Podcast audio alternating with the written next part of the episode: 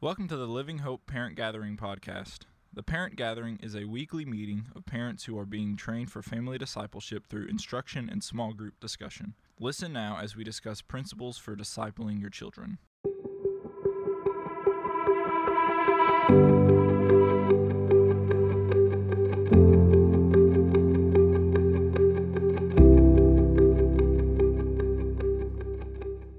All right, so we're going to jump right in to our family training portion, and today it's family on mission. So, when you think about family on mission, we all have a vision of what that might look like. You might even think about our family on mission trip that we do in the summers to Cincinnati. We partner with another church up there and do outreaches in the community while up there. And so that's an opportunity for families to go, for kids five and older to go with their parents and participate in that. You may also think about yesterday. I know some in this room may have participated in our uh, city cleanup day yesterday and helping with Parks and Rec, and some kids went and some adults went and families went together, and so that's another opportunity to be a family on mission.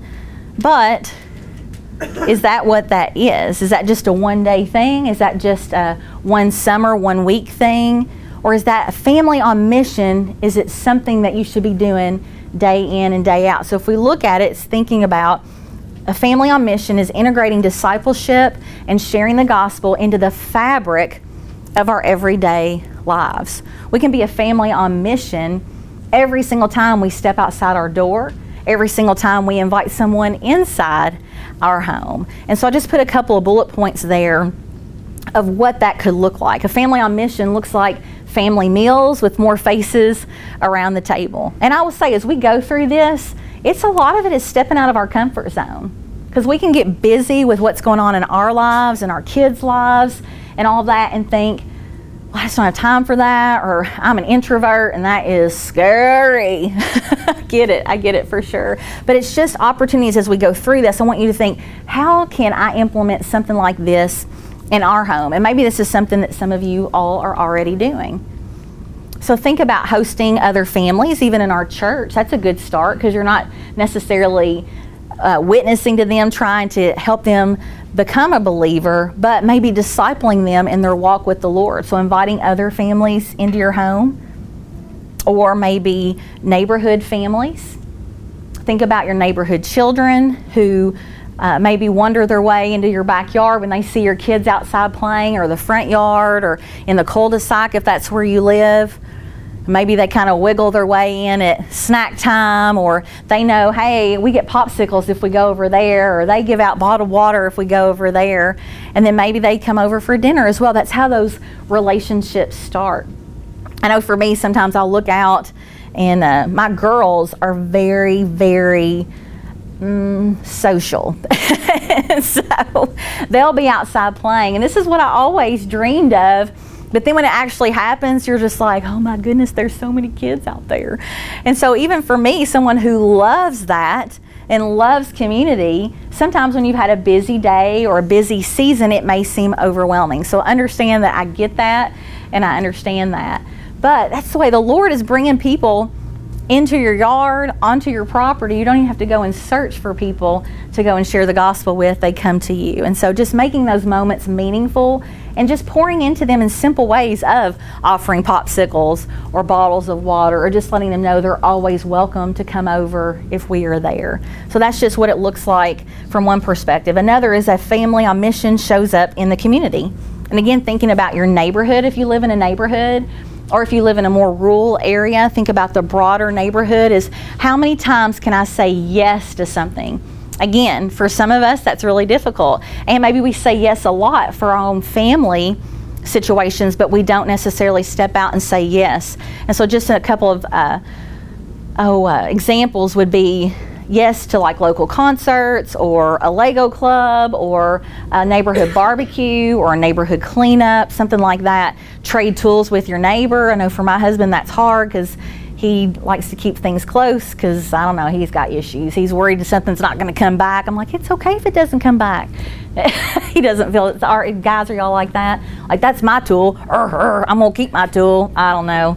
I'm like they just need that. Let them borrow it. They don't bring it back. It's okay. Anyway trade yard work. Trade different things. Say yes to play dates and birthday invitations. And so those are just everyday opportunities for your family to be on mission for your kids to see mom and dad talking to someone that maybe is different than them has a different background than they do. It's just living that out day in and day out. A family on mission looks like church no matter where we are. Now, does that mean you're going to go and gather and have a worship sing along or preach a sermon on the street corner? No, not, not necessarily. Uh, talk about practicing what the Big C church looks like in the book of Acts.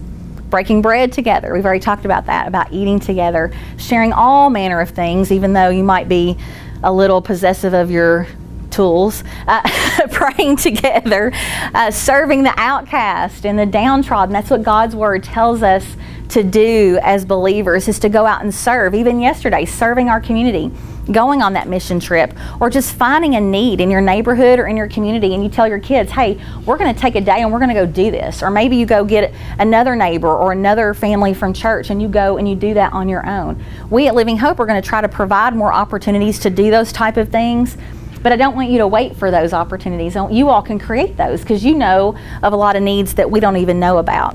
So that's what that looks like. Families on mission, parent like Jesus. Uh, if we just kind of look at the Gospels at a cursory glance, and we might think that Jesus created a community out of nothing. After his baptism and commission, it appears that he set out to find his tribe, to find his people, right?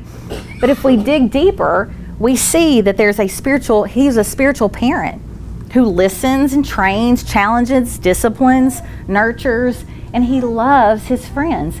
Everything that he did was a teachable moment for his disciples. And so he was that spiritual parent. He led by example. He didn't just say, This is what you're supposed to do.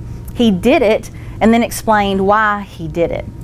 It's a tall order, but at the same time can be true if we live on mission with our children, with our church, and with our peers as well. Sometimes that can look like we're not just a spiritual parent to our children, but to those around us in our neighborhood as well. Sharing the stories behind our choice to follow Jesus, why we did, our life before and after coming to Christ, and sharing your trials. I see that now as a parent of things that I'm going through with my kids, things that they're experiencing that I didn't know we roads that we would walk and but then I have an opportunity to meet with a parent who's going through some struggles with their kids and I have empathy. I understand and I'm able to live an authentic faith and share some of the struggles that we have. And then I walk away from that conversation and go, "Thank you, Lord?" question mark for allowing me to go through those struggles so I can in turn walk with someone else going down that path as well. So I want to encourage you that look at your life, look at the things that you've gone through, and think, how can I come along someone else who's going through that and share how I've seen God provide, how I've seen God move. And you may not even be on the other side of it yet, but just showing and living out how God has been so faithful and that you're trusting Him no matter what can have an amazing influence on other people. Living as a family on mission isn't about trying to be and do all things for all people. It's about living as a family in a world while walking closely with Jesus and inviting others to join in, to be a part of it. So instead of thinking about discipleship being static, now this is one way to do it to say, I want to disciple someone. And we're going to sit down once a week for an hour. We're going to go through this study. We're going to go through this book of the Bible. That's an amazing way to disciple people for sure but it doesn't have to be the only way. Maybe you're in a season of life, and I'm talking to mostly parents in here, obviously, and being a parent is a busy season of life when your kids live under your roof, for sure. From the time of being babies and toddlers all the way through being uh, high schoolers, it's just a busy season, and each season looks different, but it's busy and hectic. And so you invite people to just come along with you in the journey. It may look like if you're a young mom or you have little ones at home or even older ones, you know, I don't have time to just go out to have coffee with you, but I'm just going to invite you in. or go along with me as we grocery shop. Or come and I've got to fold laundry but you can just be here with me and we're going to do it together. And they can just be there with you while you're performing some daily chores some daily activities with your career thinking about people you work with and inviting them to come along with you just in your journey of life. So think about the stage that you're in and what you have to offer and modeling that is family on mission. When you invite people in, when you invite people to come along with you when you're going somewhere, your kids see that. And then it becomes just a normal way of life for them. I can give you a personal example too of my husband's family for holidays. They would always invite someone who didn't have maybe a family to have Thanksgiving dinner with. And so we would go home even when I was a teenager and then in college, we dated a long time before we got married. you just never knew who was going to be at the table for Thanksgiving or at Christmas. And there were times where you're just like, that's uncomfortable. I don't know who those people are. But when it becomes a way of life, that's just all you know. And then guess what? As time went on and time passed, there'd be a year and there'd be two years, and there was nobody new. And then you missed it you missed the opportunity. Not we missed an opportunity, but I missed just the chance to be with new people, to meet them, and to hear about their life experiences. And so that's how they modeled that in my life, that that became normal at Thanksgiving dinner to have someone at the table new, someone at the table who wasn't necessarily a part of our family. And so doing little things like that with your family changes the trajectory and the perception from your children of what something should look like or what it means to be family on mission or what it means to just disciple other people and to welcome them in to your home. So just want you to think about that. Don't wait until you have time.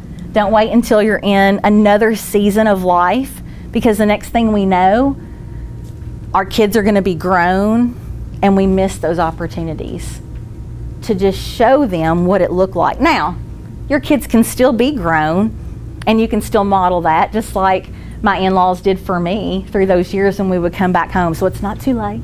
It's not too late. but it's easier to do when they're young as well. Easier in terms, let me clarify that.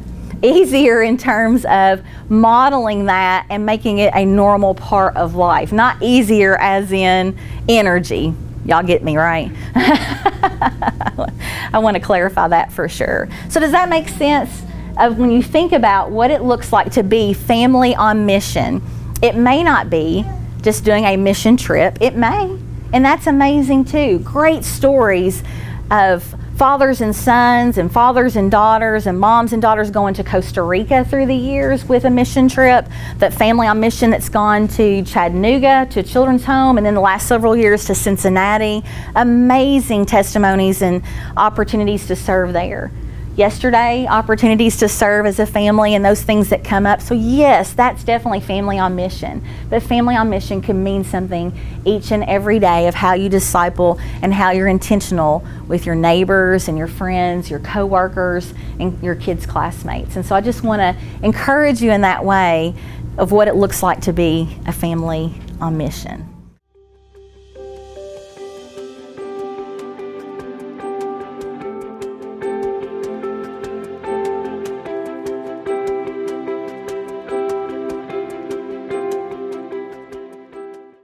Thanks for listening to the Parent Gathering podcast. We invite you to join us at 9:30 on Sunday mornings in room 215, where we will have opportunities for discussion among other parents. For more information about Living Hope Next Gen Ministries, go to livehopeful.com.